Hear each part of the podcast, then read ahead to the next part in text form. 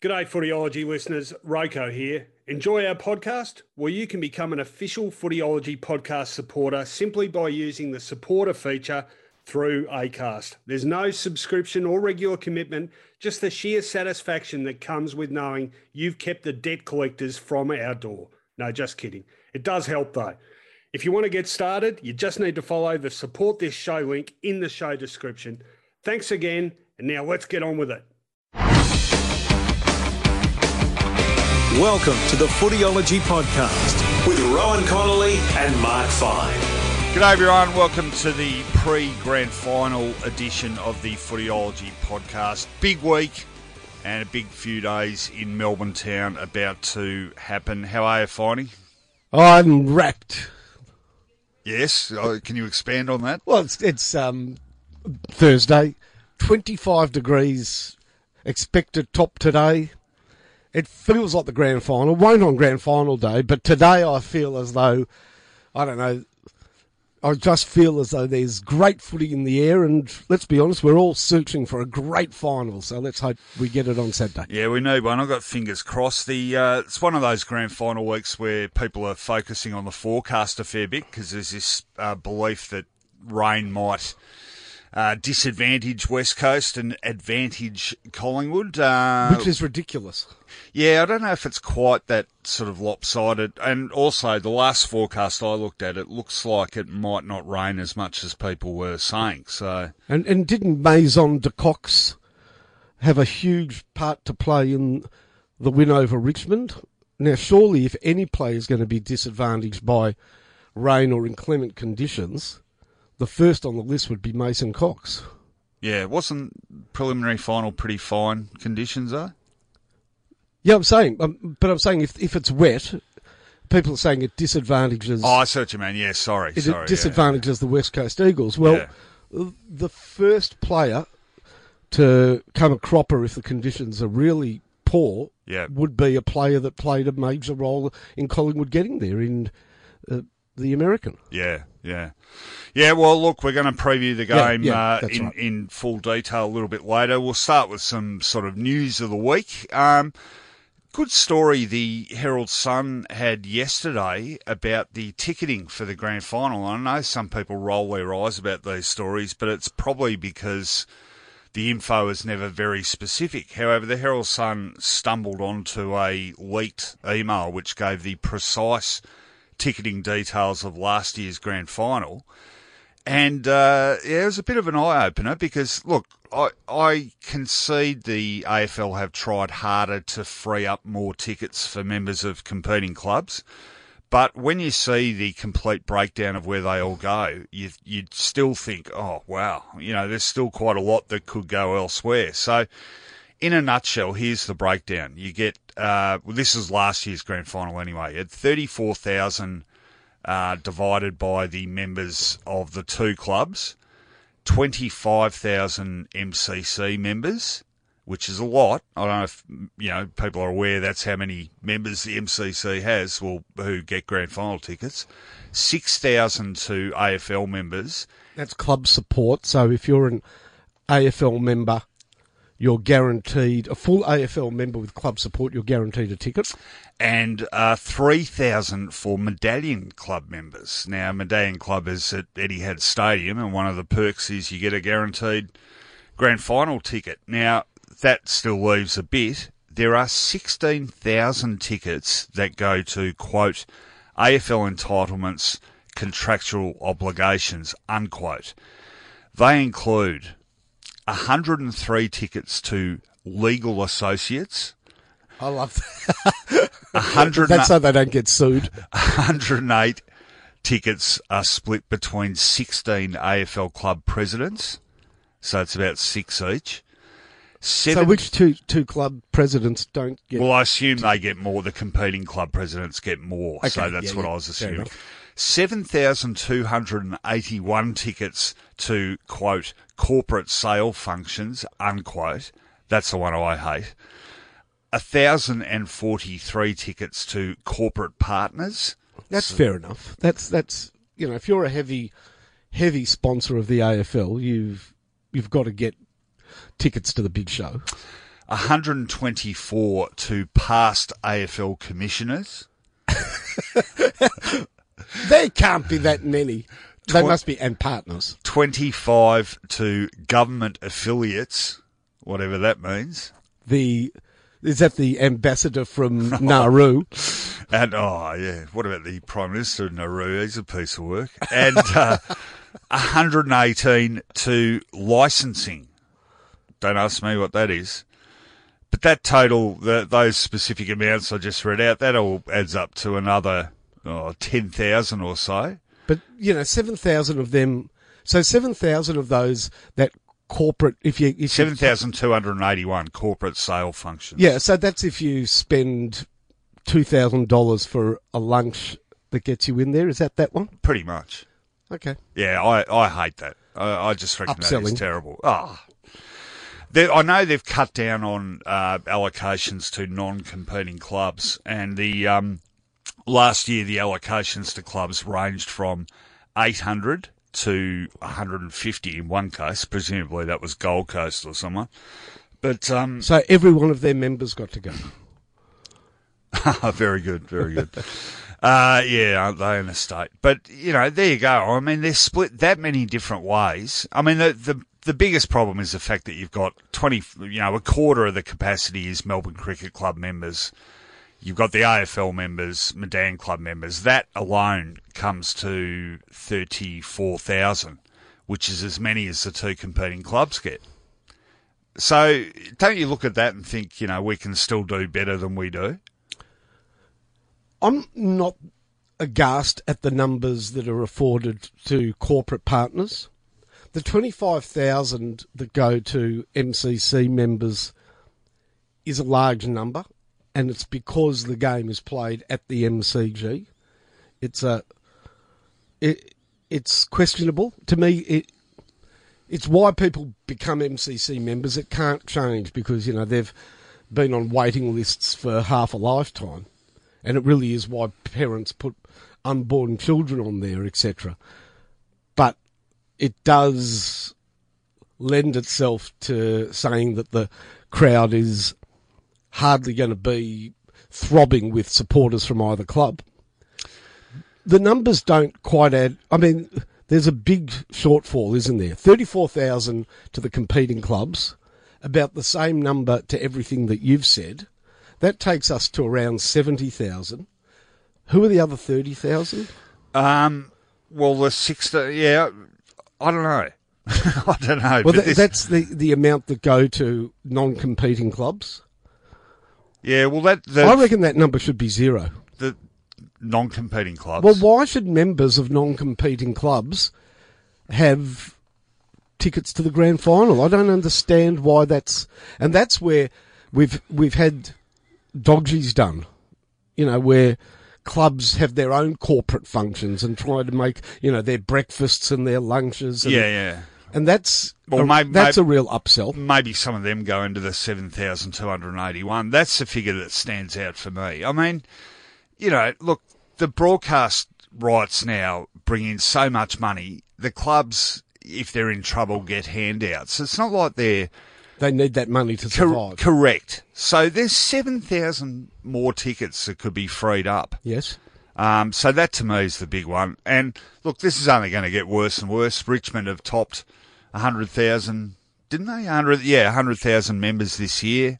Um, you know, Essendon's got 70,000. I mean, it's, Yeah. Well, first of all, uh, you know those numbers are now.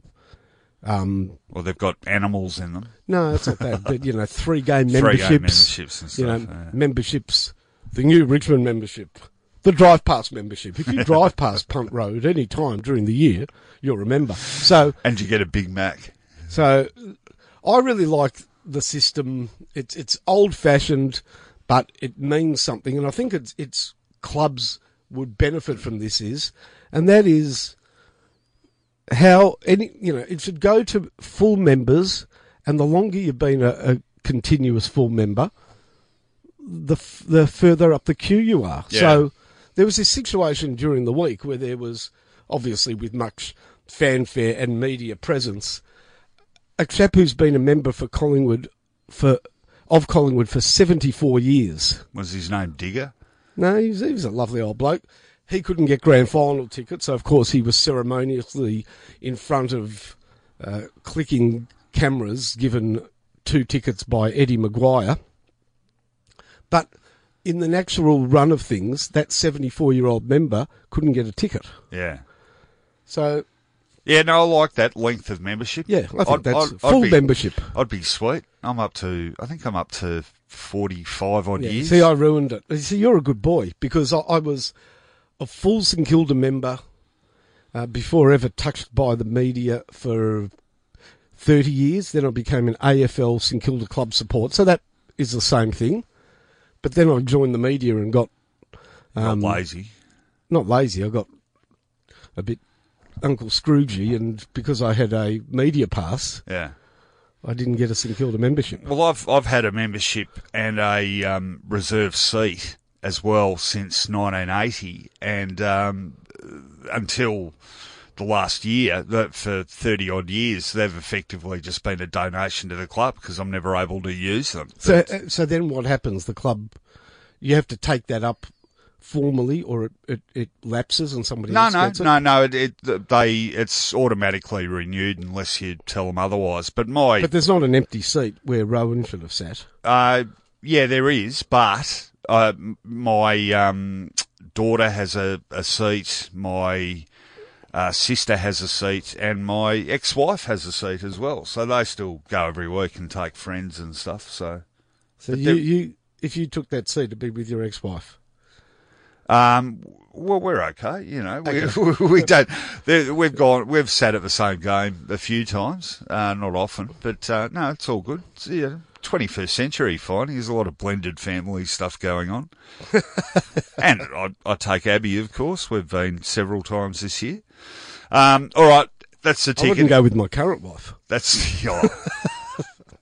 Hi, Natalie. Um, let's move on. Some player movement stuff. Uh, the the big names sort of emerging this week: Dylan Shiel, Jesse Hogan, Stephen May, and Rory Lobb. So, in a nutshell, uh, talk about a potential deal that sees Jesse Hogan go to Fremantle, Lachie Neale go to Brisbane, and Melbourne become a third party in that, perhaps picking up a couple of Fremantle draft picks for Jesse Hogan.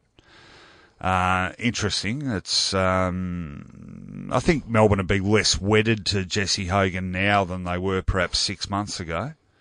Uh, Shiel has been courted. Who he's a free agent next year. Doesn't that give you an idea that GWS have been around a fair while now? Shiel being courted by St Kilda, Essendon, Carlton, and Hawthorn reportedly. Uh, wouldn't mind him at your club. Yeah, look, his price is It's a good player. he's right up there. He's by look. It's been pointed out that he's a, he's become a sort of outside player at GWS. I wouldn't read too much into the role played at GWS because of their incredibly strong midfield and ability to assign players roles that maybe at other clubs wouldn't be so easily easily given. In other words, he really does play second receiver with Coniglio and Callan Ward doing the hard inside work. But he doesn't strike me as a player that couldn't get his hands dirty or his hair mussed. I think he's a great pickup. He wants, he, he not wants, he's commanding over a million a year, so it's top end money. We're talking about the same money as Gaff, the same money that Josh Kelly was being offered to go to North Melbourne. St Kilda are willing to pay that. Uh, whether or not Hawthorn, Carlton, and Essendon are going to pay that, Carlton could if they wanted to. Hawthorn are also courting Wingard, so I think it depends how the marbles fall there, and I'm not sure Essendon can compete at that top end 1.2 million a year type salary. So it'll be a choice. GWS, by the way, are willing to let him go. They've stated during the week, they stated, uh, I think yesterday, that um, they're happy for him to have discussions with other clubs. Do you think um, half of his price tag is because he bears a striking resemblance to Ben Affleck? Yes, that is the main reason. Um, Jennifer Aniston has been involved in. Carl's not listening. I thought we'd get a Jennifer, smile out Jennifer of Carl Aniston that one, but he switched off. Lopez. What's who's who's athlete's partner's been? Aniston. Oh, I don't know. I lose track of him. And, I just run that one by Carl. Don't don't you think Dylan Shiel looks like Ben Affleck? and Carlos, who's his partner? He's a It dead was- ringer for him. Is it Garner? Wasn't it? I think so. He was Benefit. Anyhow, I'm not going to talk about. And Ben we'll be back with entertainment tonight. Okay, so seriously though, um, I've He's got a dead ringer for him. I've got big deal. I've got a bit of um, intel on Dylan Shiel Yeah, quick. Through his through his father, um, not directly through me, through a third party, and Dylan has apparently stated that he between Carlton and St Kilda, who are the teams probably offering the most money, sees far greater upside in the Carlton list than the St Kilda list. Yeah, okay. Yeah, well, I sort of get that. Yeah, so do I. Yeah. But maybe St Kilda's becoming quite active in trade news. They they picked up a I think a handy player yesterday. In. Dean Kent from Melbourne. Okay, so he's nominated St Kilda, has Well, he told Melbourne at their their exit interviews Yeah. at the end of the season that he's requesting a trade to St Kilda. St Kilda have offered him three years, and Melbourne said that they'll facilitate that. So take Is- it as written that Kent will play. Is for the St Kilda. danger that he becomes yet another uh, sort of medium-sized flanker type, of which St Kilda seem to have about 30? No, no. I think he's viewed as a a strong-bodied on baller with some breakaway speed, which St Kilda really need. Okay. Yeah, well, you can see why then in terms of opportunity, because that sort of flanker type is Yeah. what he's been reduced to at Melbourne. Yeah. Uh, look, in the last couple, he's played over sixty games, but in the last two years, injury has kept him off the field quite a bit. Hamstring and shoulder injury. He actually played the last seven home and away games this year. Did his shoulder. Shoulder again Yeah. in the last game. Um, all right, a couple more. Uh, Stephen May. Now, I had a short chat to Steve at Mungrook last night. He was a guest on Mungrook. Um, he's been pretty upfront, I think, about how he's feeling. Uh, and I don't want to, um, what's the word I'm looking for? I don't want to sort of speak on his behalf, but, you know, having spoken to him, I got the distinct impression he's definitely headed somewhere else. And uh, in fact, I'll be taking him for a tour of the hangar after we leave here Friday today. Well, Essendon's right in the running for that one. well, he'd be perfect for Essendon. I think Essendon has to be the team he goes to because the suggested teams are Essendon, Hawthorn, Collingwood. I mean, Collingwood would be great, but could they afford him? Yeah, well, you said that about Essendon and Shiel, though. I mean, May would be a reasonable price. yeah, but he uh, wouldn't be 1.2, 1.3, would he? No. Yeah, I'll t- tell you what's interesting. I, I don't think I'm speaking out of school, but it, he, he was saying that um, after Essendon played Gold Coast, Hurley and uh, Hooker both went up to him and said, "Oh, so what's the story for next year?" and I think, um, He'd be great for Essendon. yeah, well, I Very physical, good player. Yeah, and and it, it would mean Essendon could play hooker permanently as a forward. You know, just get some certainty down there. And and just the way Hurley plays, I think you want that big body Oh, yeah, backman for him. It, it allows Free Hurley, Hurley that- yeah, it, ha- it allows Hurley the freedom of movement that sometimes this year was exploited by the opposition. Yep, no, spot on. And uh, Rory Lobb uh, suggestions he may end up back at uh, Freo. Um, would he be good for Freo? I think. Oh would. yeah, would he? Would he ever? I mean, to rely on.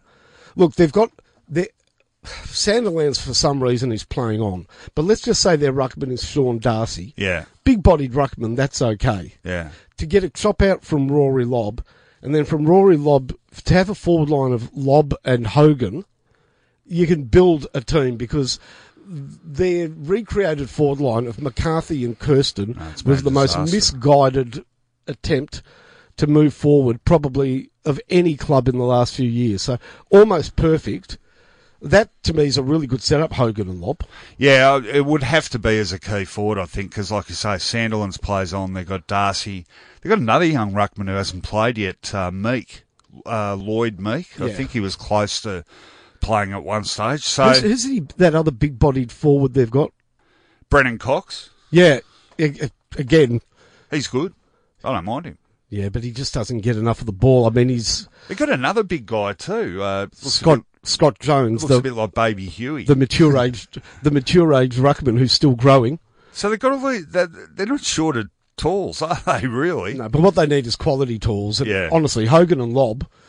Well, you start to think that, and you know that Ross Lyon, with players like that, it almost closes the door on poor old Scott Jones and Brennan Cox and Lloyd Meek because he's he really will play the number one players, and they clearly will will supersede the aforementioned. So they would be quite formidable with those players in the team, Lobb and Hogan. I would have thought. Yeah. Although we need uh, we need Jesse Hogan and Dylan Shiel to be playing for the same club, so they can do a remake of Hogan's Heroes with Ben Affleck, and he can go Hogan. Uh, appalling. Yeah, But no, we know- that was. I don't but- even know why I did that. But but we know what all the headlines will be from all these all these movements, don't we? Um, no. Gold Coast captain may be on the move. Yeah, yeah, Where will Rory lob? yeah. Good. West Coast midfielder says she'll be right. I mean GWS midfield. Oh, sorry, sorry, pardon me. GWS midfielder says she'll be right. Okay, I, I want to. Uh, I know what the Hogan one is. Uh, coach Ross Lyon says, "I know nothing." Hogan tunnels out of Melbourne. All right, uh, that's enough stupidity. Uh, and just to finish off this segment quickly, you said you picked up on something Chris Scott was saying. Well, yeah, he yesterday he came up with uh, something that he said is as Geelong coach goes against some Geelong, but he has to say that he thinks it's unfair that the grand final is held at the MCG every year. That West Coast again is at a distinct disadvantage. We look at the recent history of Adelaide, Fremantle, Sydney, West Coast, all going down to Victorian opponents. And he wants to follow the NFL system whereby uh, five years out, or maybe three years for the AFL, we know where the grand final is going to be. So a nominated ground for the grand final, and he's confident wherever it is around Australia it'll be a sellout. Yeah, okay. No, well, it's interesting, and and I, I must say I've sort of changed philosophically a bit on this one, and I'm still in that the logistics sort of mitigate against it being anywhere but the G. But philosophically, you can't argue that. I mean, West Coast in 2015 finished higher than Hawthorn, beat Hawthorn, and then had to play them in the grand final on Hawthorn's home ground. It's happened again to them again. this year. Um, so th- they've been serially offended against. But the big issue is attendances, isn't it? I mean, you're talking about a ground that holds 100,000 compared to Optus Stadium holds 60, Adelaide Oval holds 53 and a half, and every other ground in Australia is less than that. So, um, does that become the moment we officially say, well, we don't care how many people go to a grand final? It's basically a TV product anyway. So that worries me a bit. But fundamentally, in terms of integrity, it's pretty hard to argue against that premise that it's this has been unfair on West Coast. And again, in New South Wales and Queensland, does the SCG host grand finals? That would be an extraordinary place to host a grand final, especially if Sydney weren't playing. Not because it wouldn't be well attended, and that ground is now around 60,000. That's not the problem. But it is so atypical of an AFL ground. Yeah. It would just be very odd for Collingwood and West Coast to be playing their grand final at the SCG, such a, a different dynamic to what they play on during the season. Well, the other one there is, of course, is Stadium Australia, which everyone absolutely hates playing on. But that's being knocked down, isn't it? Oh, is it? Yeah. Yeah. I don't know. That's a stadium debate up there has been dragging on forever. And just one last one on ticketing and where grand finals are held.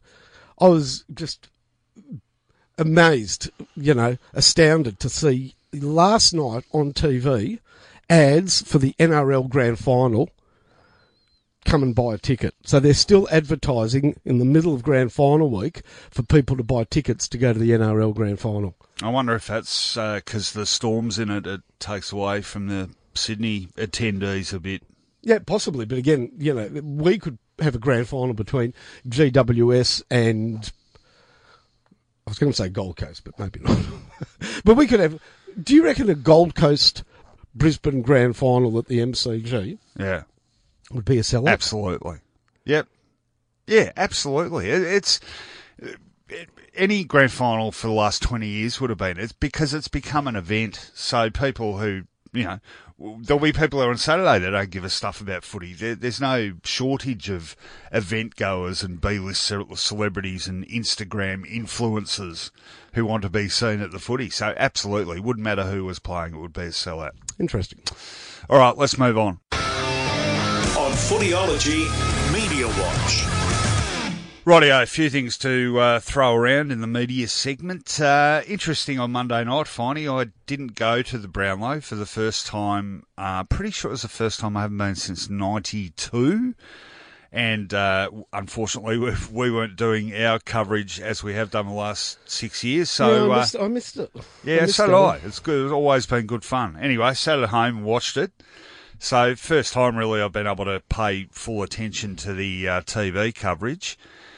Uh, I used to roll my eyes a bit when people said, "Oh, it's the longest night of the year and it's so boring." But I sort of get it now. Gee, it drags, and then they don't sort of help themselves by, in the middle stages, throwing in all these different sort of segments that most of them are pretty unnecessary. Really, it just seems a way of sort of getting their various personalities on camera. Um, I've got to say though, the thing that, and I, I made my, I subjected myself to five minutes of it, and it was five minutes too many. The red carpet special before the count. Oh my god, that is awful. You see, I, you know, it does encourage a different audience to tune in. Yeah, and I accept it. I accept that that is of interest to non-football people, and you know what? I'm not going to say the ladies or the wives because a lot of ladies, wives, girlfriends love football and are there for the football count.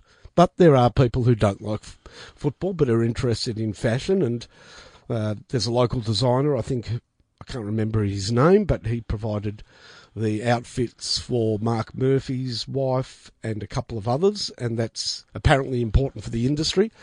All well and good. I think that has been handed, handled more tastefully than obviously the infamous uh, rotisserie. Yeah, it, it's well, it's been handled with more respect. So yeah. I've got no. I I think that's that it has a role to play. It is part of the night. You know what really annoys me about it's not the coverage about the actual count. What is that? Despite protestations, obviously Gillon McLachlan, and whoever reads the votes each year knows their final outcome. So the super fast forward speed that he reads games that are not central to the result becomes ridiculous. Yeah, well, the uh, after one vote Jack Ziebell, two votes Jack well, Stephen, that's what they did. three votes Ed Ross. You know, that's what they did in round twenty three after he knew Mitchell had won. But I reckon, well, you know that when we worked together on SEN doing it, I'd be keeping track of it, and every year it seemed to get faster and faster. Yeah. And I suspect that was so they could fit in more of these segments. So how about ditching a few of these segments and slowing the reading of the names out a bit? How about the? I'm not saying make public the first say 14 rounds, but rather than read them out, show them as a graphic. So you just get on the screen round one with all the votes. So the first 14 rounds are basically done in five minutes. Yeah. And you can take up the vote from there, condense the night into at least a broadcast that's shorter. Yeah. And more respectful of the votes and just we with 18 teams and, and all those nine games a week, it's just too much to listen to every vote from every game. It is, and I say this every year, but the younger people will not remember this that until uh, pretty sure the first year it happened was 1984. So until 1984, they didn't read out the votes round by round. They read out Ones. all the one votes, Yeah, yeah. and, and so you didn't know what game they were for. So God knows how they would have handled that. But look, couple of observations. I mean, it, look, it, it wasn't too bad. But one thing that I found the most annoying, apart from the red carpet, was that they were doing the highlights of each round. It it was too quick. It was like fully forty five seconds to sort of sum up nine games. But then the time that they had, half of that was taken up with not decent highlights of the games, but wild and wacky Exa- stuff. So you See- go, wow, this little kid got Yeah. hit in the head by a ball. So those highlights really should be a a sort of a, a teaser for what the votes are going to be Absolutely. and be part of the, the call. So, you know, highlights of the round should be Tom Mitchell was kept quiet on an afternoon when, and that becomes central to the uh, night, which is the Brownlow count, and, and can be used to tease what's coming up. But they don't do that anymore. Well, un unless, yeah, no, absolutely. And then maybe keep the wacky stuff and then have Gil read out Yeah. uh, little kid who got hit on the head by the ball. Three votes. but you know, you do have to hand credit. This seems as a no-brainer and obvious, but it's a live broadcast, and there is a producer sitting back there with uh, how many cameras would have been filming the night? You know, many, seven, eight cameras. So he's behind the scenes and he's got a big screen with seven or eight shots, and he has to call what shot goes to air. So it now seems a no-brainer, but well done to the producer who just picked up the perfect time to cut to Clarko sleeping. I mean, you have to be. was he sleeping though, or was Yeah, he oh, just yeah. looking down at his? I don't know. I don't reckon he was sleeping. I He was reckon- fast asleep. I so don't think he was. he dozed off. But but no matter what, you know, given that it was during the acceptance speech, Uh, a producer could be sort of excused for almost dozing off himself. It's the one time when you don't need to be looking at every image because the camera's fairly fixed on Tom Mitchell and very rarely would you, you know, go away from that. But didn't the camera go onto Clarko because Mitchell mentioned him at that moment, not because he was asleep? Well, I'm Because just saying it Mitchell was, then said, "Oh, thanks, Clark." but it was beautiful. It was it came it, it went to air perfectly. It just was perfectly done. So we take it as a given, but you know what? It has to be it has to be um, executed well and well done to that part of the broadcast making international news Okay, because it, it it was shown apparently overseas in you know oh, was it? yeah, on one of, those, one of those sporting sporting collages of how about this from down under? Yeah, it's great how every time Australian football gets shown on uh, overseas an networks, embarrassing something moment. embarrassing or stupid. Yeah. Um, all right, so I don't think the coverage is going to change much. Let's face it, you're talking about the reading out of 198 sets of votes. It's pretty hard to dress it up, really. Yeah, so what would your changes be?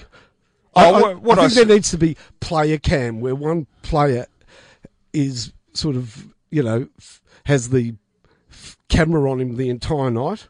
So you see him sort of walking steadily at the start of the night, and then the camera wobbling into the men's toilet. Well, one of, I'm stonking. One of the great, one of the great uh, bit. If if you want to go looking for this, the um, it was the year the could have been champions hosted the grand final marathon. Yeah. I think it was 1986.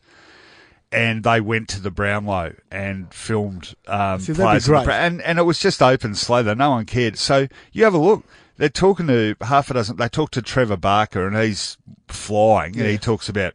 They asked him how the meal was, and he goes, "Oh, the the meat was still mooing."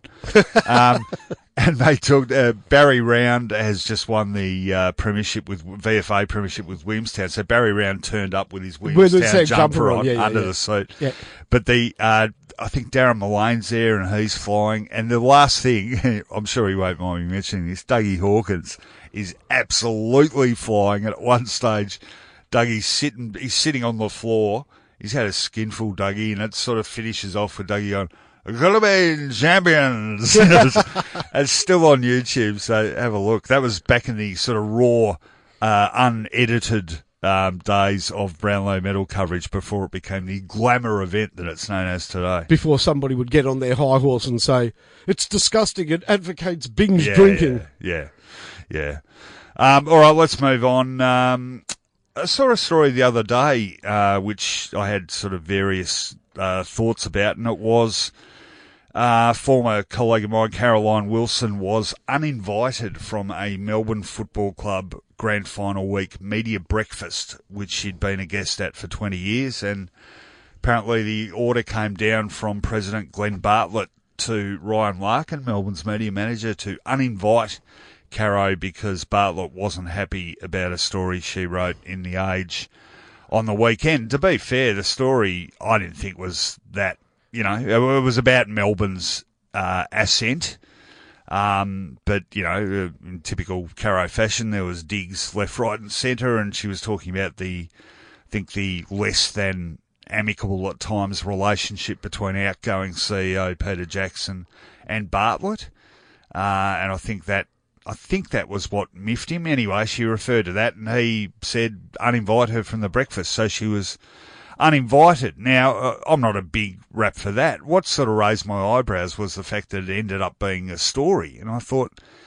I don't know. Am I just getting older? Is the media getting too insular? Do people really care about this stuff? Because I've got to say, Finey, and I'm not saying that this was great or acceptable or whatever, but journos getting banned from various functions or clubs or whatever. It's like there used to be half a dozen things like this a season. Uh, you know, I can remember even in last years, journos getting banned from clubs or not allowed to interview this club's players because they're pissed off with, you know, journo X. Why is this a story? I think it is a story.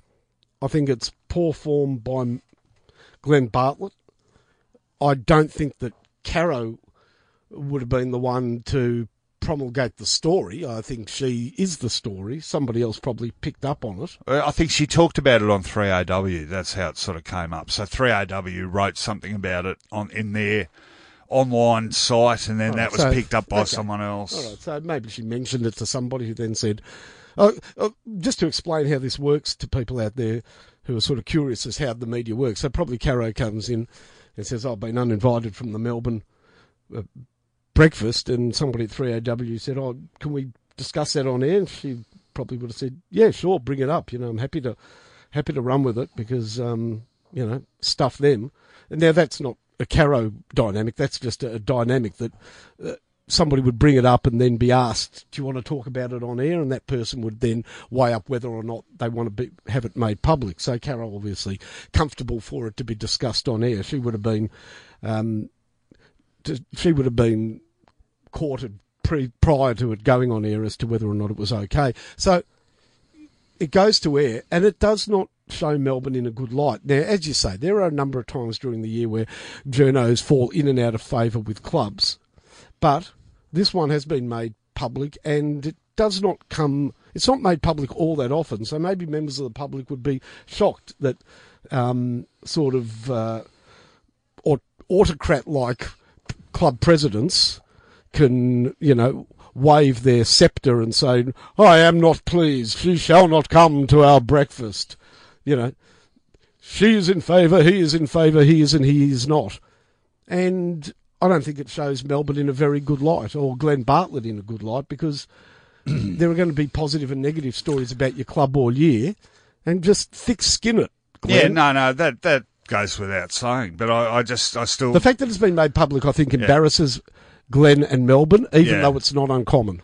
But would the I'm questioning whether there is public interest in it, and is the public interest in it because what you say, what it should be, which is that Melbourne are sort of being a bit, or their presidents being a bit high and mighty, or is it just the um, is prurience the right word here? Just the sort of uh, cattiness yeah. angle that gets people in which isn't the right reason to expose them to the story. Well, no, I think it is. I, th- I think it is that that sort of. Um, you know what I'm saying? Like, no, I, I understand. I, th- I, I think. I don't is. think the punter is going to be interested because oh, Melbourne are uh, acting above and beyond the level they should. I think the punter's going to be interested. Oh, Caro got barred from a breakfast. Yeah, uh, yeah. I think for some people it'll be a Caroline Wilson story, mm. where it actually isn't. It is it is the fact that, again, and it strikes to me at the heart of clubs being run by the the person at the top of AFL clubs does remain an honorary role to non-professionals who are it's it's fascinating really isn't it? At the very top of the pyramid of every club is the club president who actually is not a paid professional um, club you know, a, a, a corporate head, he is in fact, in many cases, or she, the you know the the best heeled, most willing supporter of the club. And it's funny because those people are the ones that, above and beyond anything, beat the blood of the club. So it's you're offending Glenn Bartlett, the huge Melbourne fan, or you're offending, you know, Eddie, the Collingwood fan. At the top of the tree at every club is a non-paid club diehard. Yeah, yeah. Well, the interesting thing, well, not in Glenn Bartlett's case. I mean, he's a uh, Western Australian. I think he's a Western Australian who, who played for West Coast. Okay, all right. So, oh, but yeah, so that is. di- I'm, I'm, but I'm talking about the presidents of clubs. You know. Yeah, So, but that that the thing that's the thing that sort of surprised me about Bartlett's sensitivity to the criticism because he played well VFL football. You know, like you think when you get to that level, you sort of get used to a bit of criticism. Anyway, it's you know, I mean, I, I just I did think you know, wow, if we're sort of running stories like that, there's going to be a lot of a lot more cases of media talking about the media, which, one- in fact we're doing right now. well, just one other thing: are these breakfasts? Because people wouldn't even know that Melbourne were running a. No, no, that's the thing. I mean, it's just. Uh, b- b- I'm- I think I went to one a long time ago before I was disinvited. I I think it's base. It is a group of media around a table. I don't think it's like a public event at all. Exactly. Are these because uh, you know who knew that such a thing existed? Yeah, well, exactly. Are these really put on to to court, stroke thank, stroke keep sweet with the media? Is Pretty it, much. Is it you know that sort of corporate? Um, Yeah, pretty much. is it that that sort of corporate um, gift giving or you know a reward for being on side? Yeah, well, there's a bit of that about in uh, football and the world at large. So what, Um, what's the best thing you ever received from a club for you know keeping sweet? Was it a meal? Was it a what you know? Clubs clubs oh, also no, put- probably stories. yeah. I'm, I'm saying beyond the story, but club Oh. club put on sort of. I've, I was, for example, invited to a, a special day for Melbourne Storm for the media, Oh no, I've and it was great fun. There was breakfast, there was a meal. Yeah. It actually was lunch, and then we got to go out and be part of training Yeah, yeah. and practice. You know, we we each had kicks over the. So we had, you know, when you kick for a c- extra point, Yeah, and everyone who got one got given a, a Melbourne Storm ball. yeah. No, I've done I've done stuff like even in recent years. I've uh, Gold Coast have flown a few of us up. Well, to, they, I'm saying that sort of thing. but but it was I I actually got useful stories out of it. You know, it wasn't a, a complete junket. Um, but yeah, look, stuff like that still happens. Just want to finish off this week. Um, this may or may not be the last ever episode of the Footy Show. Yeah, that's Um, right. So we've talked about that. You know, whatever you think of it now, um, it has been a Melbourne institution, and um, and some people may find this hard to believe, but you know, early days, it, it was. It wasn't a lot different in some ways, earl very early on, to what the front bar is now, uh, and I think there's various reasons for that. They use more experienced players as panelists. Uh, I think the people driving the show were less powerful, fated figures in Melbourne, and so that they sort of hadn't disappeared into that bubble of self-absorption. So there was a bit more, um, what's the word? You know, uh, toasting of the game as such. I think that's sort of one of the ways in which the Footy Show lost its way. And before it became hackneyed, Trevor Marmalade really was the front bar. Yeah, and it was yeah. it was innovative and fun. Yeah, yeah, exactly. Yeah. Um, but um, as an addendum to that, it may or may not be the last time we see Sam Newman in that setting. So he has no doubt been a cornerstone of that show. And uh, interesting last Saturday night, Finey, that um, we both had an involvement with uh, 3 Triple R's The Party Show, which Headley Gritter has hosted on Triple R for about the last 25 years. It's a, another Melbourne institution, albeit Gee- gee, a bit it lower key. It was funny. Now, when we say both had an involvement, you are a regular part of it. You you were in studio. I just uh, sort of was a, phone chat for a few minutes, but you are a regular part with Dermy. Well, it's it, It very funny. what happens. Uh, okay, so for probably the last six or seven years now, Headley gets Dermy and myself to come in. It's pretty loose, so they hand the crownies around. Uh, pretty sure Headley dashes off at the a few sort of uh, performance breaks to have a bit of a spliff out the back.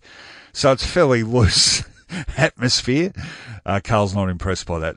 Don't Oh. do drugs, uh, people. But it was very funny. You got live music in another studio. We have, yeah. Um, uh, uh, Karina um, comes in and recites Finnish proverbs uh, before they go to the music break. That's not finished proverbs. That's actual proverbs in the language of Finland. I said is- finished, I'm saying I? People oh, might yeah, sort right. of think, oh, a Finnish. But Oh, no, yeah. it actually is in in Finnish. It's extraordinary. Intriguing language. Yeah. Um, and uh, yeah, it's, uh, you could say it's very loose, and we all get to swear a lot, so um, it's good fun. But uh, sometimes there's a third guest, and I walked in at you know five to twelve, ready to do the show, and uh, lo and behold, who's there? Sam Newman was the third guest. So we had this two hours from midnight to two a.m. at the Triple R Studios in East Brunswick uh, with myself, Dermot Brereton, and Sam Newman. And Sam um, was a very interesting um, version of Sam Newman. He recited his entire uh, school uh, roll call, which in- consisted of about 100 names alphabetically, rattled them all off without missing a beat. Which remember goes back over fifty, well over fifty years. He uh, he's a Frank Sinatra devotee, and he recited in full a toast that Richard Burton had given to Frank Sinatra, uh, which was pretty amazing. And he was variously appalled and amazed and um, at, at things being said, and sort of uh, publicly wondering what he was actually doing there on the show as we interviewed various people. But it, it was a really fun couple of hours. The one thing that came out is that Sam mustn't get out of Brighton very often, and he certainly doesn't get north of the Yarra very often Oh, because no. he was very worried about his car He being was. parked in East Brunswick. I think he's confusing Brunswick with Broadford Well, because it's- because Brunswick is sort of inner city It's hip, hipster. correct? And he was worried that the ti the wheels would be removed from his car, or his car would be stolen, or he would be assaulted. Well, I said to him at one In the stage, car I said, park? Sam, this is Hipsterville. Your car's going to be fine. Now, if you'd ridden a bike here, you Yeah, might that- have some problems. Yeah, that's right. You know, you, you might come back and your bike would be painted a pastel colour and have all its gears removed. And there'd be a little parcel of tofu or something for you to take home. Yeah, it was very it was very good. Right. So, did Sam give you any um, intel as to whether or not it will be on next year, No, not and whether really. or not he actually quit? because, Well, what, what was that speech Well, I asked him that quite genuinely. I, I said I couldn't work out what you were saying, Sam, and he and he sort of got rather annoyed and said, "Well, it was very obvious." And then Dermy and I just repeatedly for the next two hours asked him whether he was quitting the footy show or not because I still don't think we know. The last thing I heard was that, uh, well, last thing I read was that Channel Nine um, intend to keep him on the books anyway. So it won't be the last we'll see of him, but it, it may be the last time we see Sam on the footy show and Yeah. the footy show. Well, what I've heard is that the footy show, um, if it comes back next year, will have a completely different look and a completely different feel. And the best thing I sort of read or heard about it was, yeah, the footy show will have a completely different look and a completely different feel next year. And in that time slot will be the new reworked footy show called CSI New York.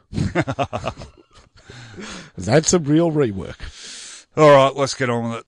On Footyology, previews with Punch. All right, this is it, the big one. 2:30 p.m. Saturday afternoon, MCG Collingwood West Coast Grand Final. Be there.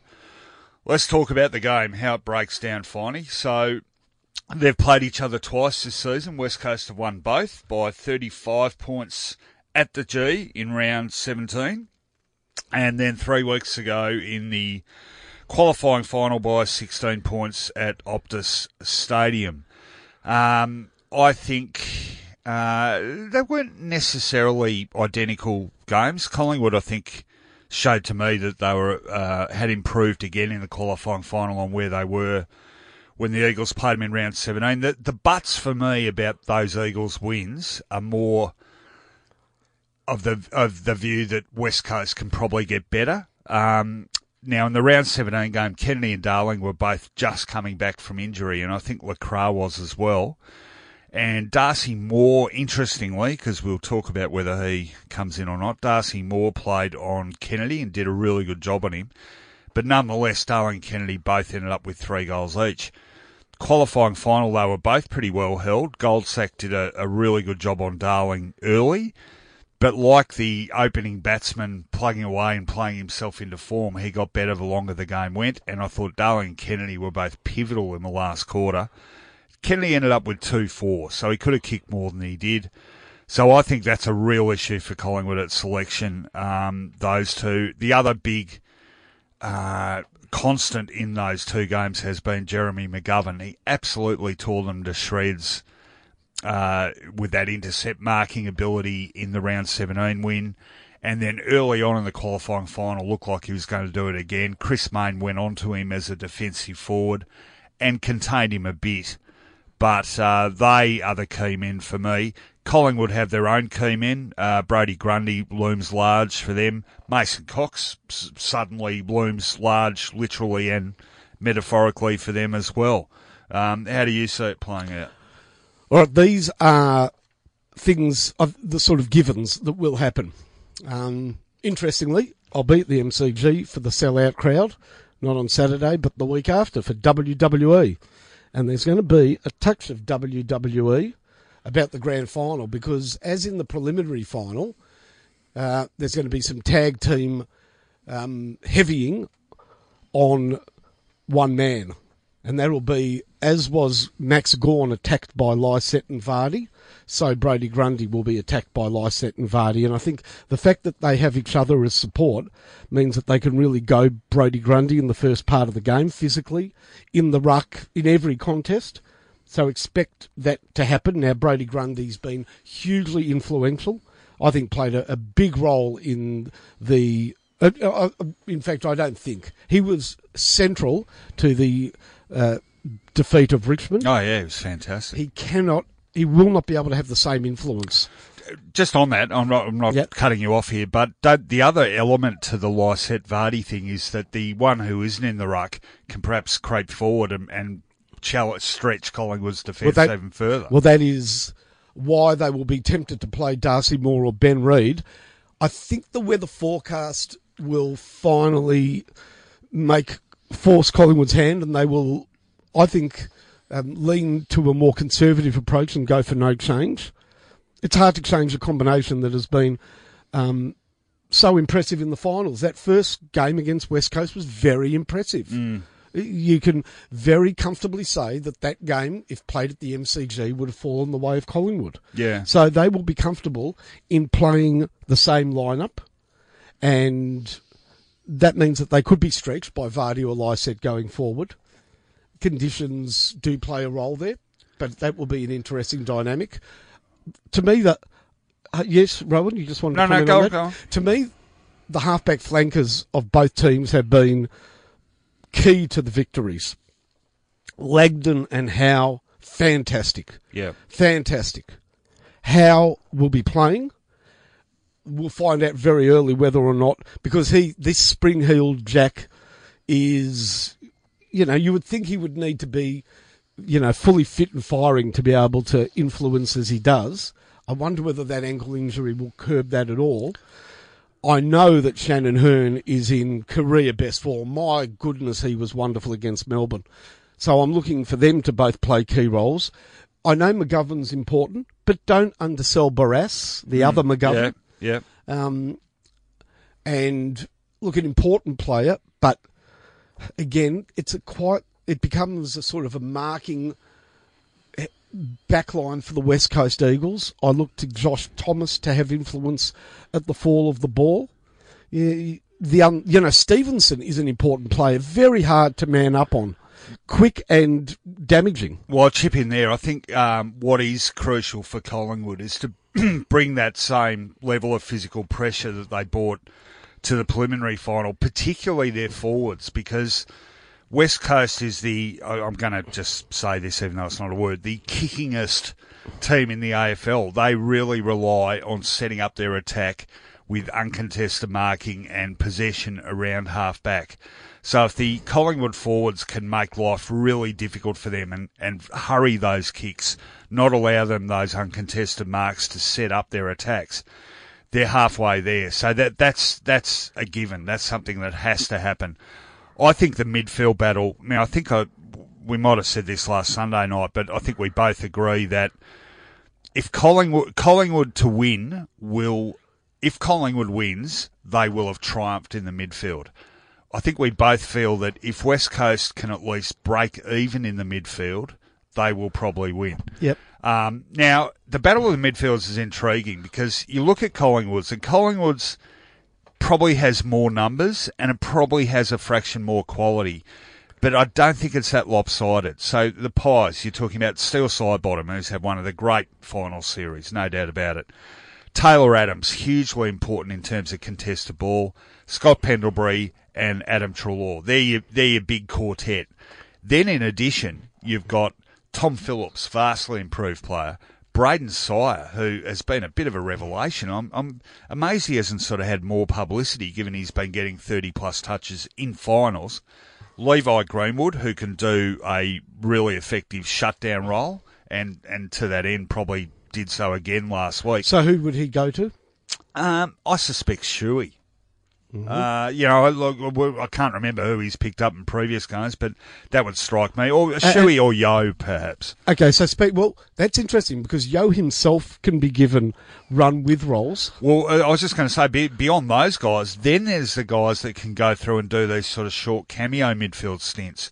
Degoe, Varcoe, Aish, Mayne. How about the potato? Who's that? Potato crisp. Oh, well, another one. Yeah, I mean, he's great off half back, but Collingwood, you know, Kicked two important early goals last week. two thirds of Collingwood's team can play midfield. Yes. So it's a it's a, a real ace to have up the sleeve. Then again, West Coast. I think most people, if you said West Coast midfielders, would probably give you three names, but in actual fact, they've got a lot too that people don't think about. So Shuey, wonderful player. Jack Redden's had an outstanding season. He's really important to them. Dom Sheed, I think he, he Best football now.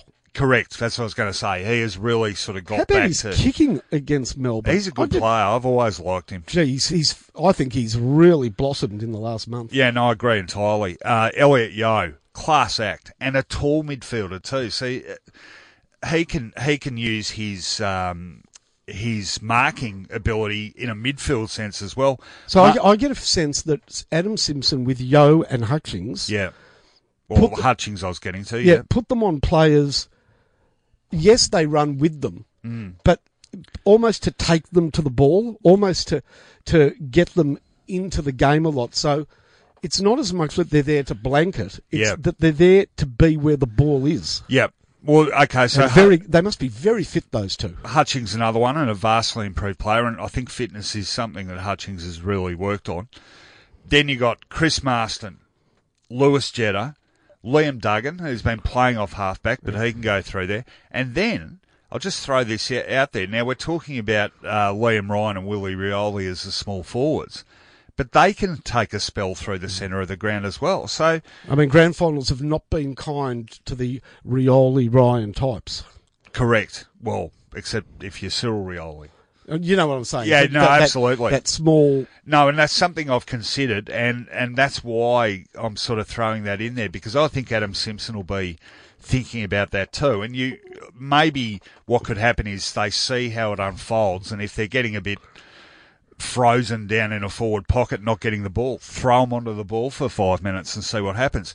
So I think they've got a few tricks up their sleeve as well. So I don't see this mid. I, I see this midfield battle as being quite even. In which case, it might come down to the influence of the ruckman Grundy against that dual pronged attack of Lysette and Vardy. Yeah, look, good analysis. I, grand finals have not been kind to key forwards because there's so much pressure on grand final day, both exerted by the players and implied by the afternoon, which means delivery into the forward line is Haphazard. yeah, is um, you know unreliable, haphazard, a good word. It has been good to the rangy runner. Now, I'm not just talking about Indigenous players like Peter Matera or Michael Long who have flourished. I'm also talking about Aussie Jones, Colin Robertson, Lewis Jetta uh, has an opportunity in this resurrection of a career, a career sort of um, lost almost in his time between Sydney and West Coast. Well, he's He's had a- one really good grand final and one real stinker. Correct. So he has an opportunity for resurrection in a position that is highly influential, the outside runner. West Coast to me, the game falls. So my tip comes now. The game falls to the the strongest currency in grand finals, which is pressure. It is pressure being applied longest and hardest, and what can be done with the spilled ball.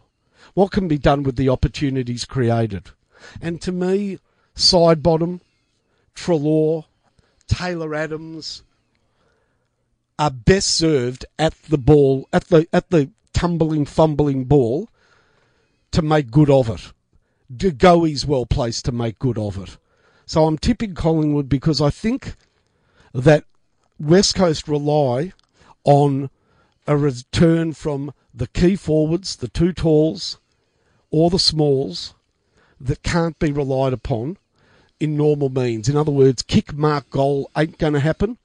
Fumbled ball goal will, and Collingwood's best placed. All right, give us a margin. Collingwood by 17 points. My Norm Smith medalist Taylor Adams, and for those who want a bit of value for the first goal, because there is a bit of value to be had, I'm going to go first goal to West Coast big man Nathan Vardy. All right. Um, I'm going for West Coast. Uh, I, I, think your scenario is very valid, but I'm taking the view that um, talent wins out. And I think West Coast structurally, I think they have more natural talent across the park. And I think structurally they have the weapons that can really hurt Collingwood. It's a reasonable point about key forwards and grand finals. I don't think it's going to be a wet game. I think the forecast is dry. I think that helps the key forwards. I think the experience of beating Collingwood on the G really helps them. So they've beaten them two out of two this year. I think there are a dozen players in the West Coast lineup who played in the 215 grand final and are suitably chastened and itching at the chance to get it right this time.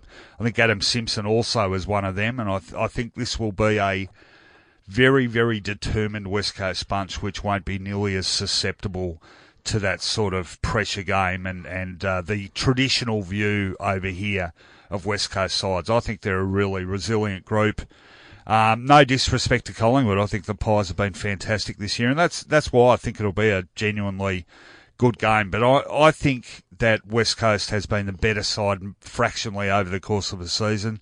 I think they'll win. So I'm going for West Coast by eight points. My Norm Smith medalist, I'm going for Elliot Yeo, and first goal, I'm going for Jamie Cripps. On Footyology, never again. All right, my one's easy this week. Uh, like I said, I watched the Brownlow coverage. I watched the red carpet. Never again will I watch the red carpet. I, I actually nearly physically vomited, Finey. I just, I couldn't handle it. It was just, look, I know it's nice for people that like fashion, but just go and have a good night. I don't want to know who you're wearing or what you're wearing or why you're wearing it or I, don't want to hear it. I, I just I want to see which best player in the competition is going to win the Brownlow. I don't need this stuff. I don't like the way it's taken over the uh, the importance of the occasion. I don't like a pseudo fashion event. I like a football award. Call me old fashioned, but that's what I am. Never again will I watch the Brownlow red carpet. No surprise from a man who, if described as a fashion plate, would be described as a very flimsy paper plate. Fashion ain't your thing, is it, mate? I don't even have a plate. I just eat it off my hand. Straight out of the buffet, you do.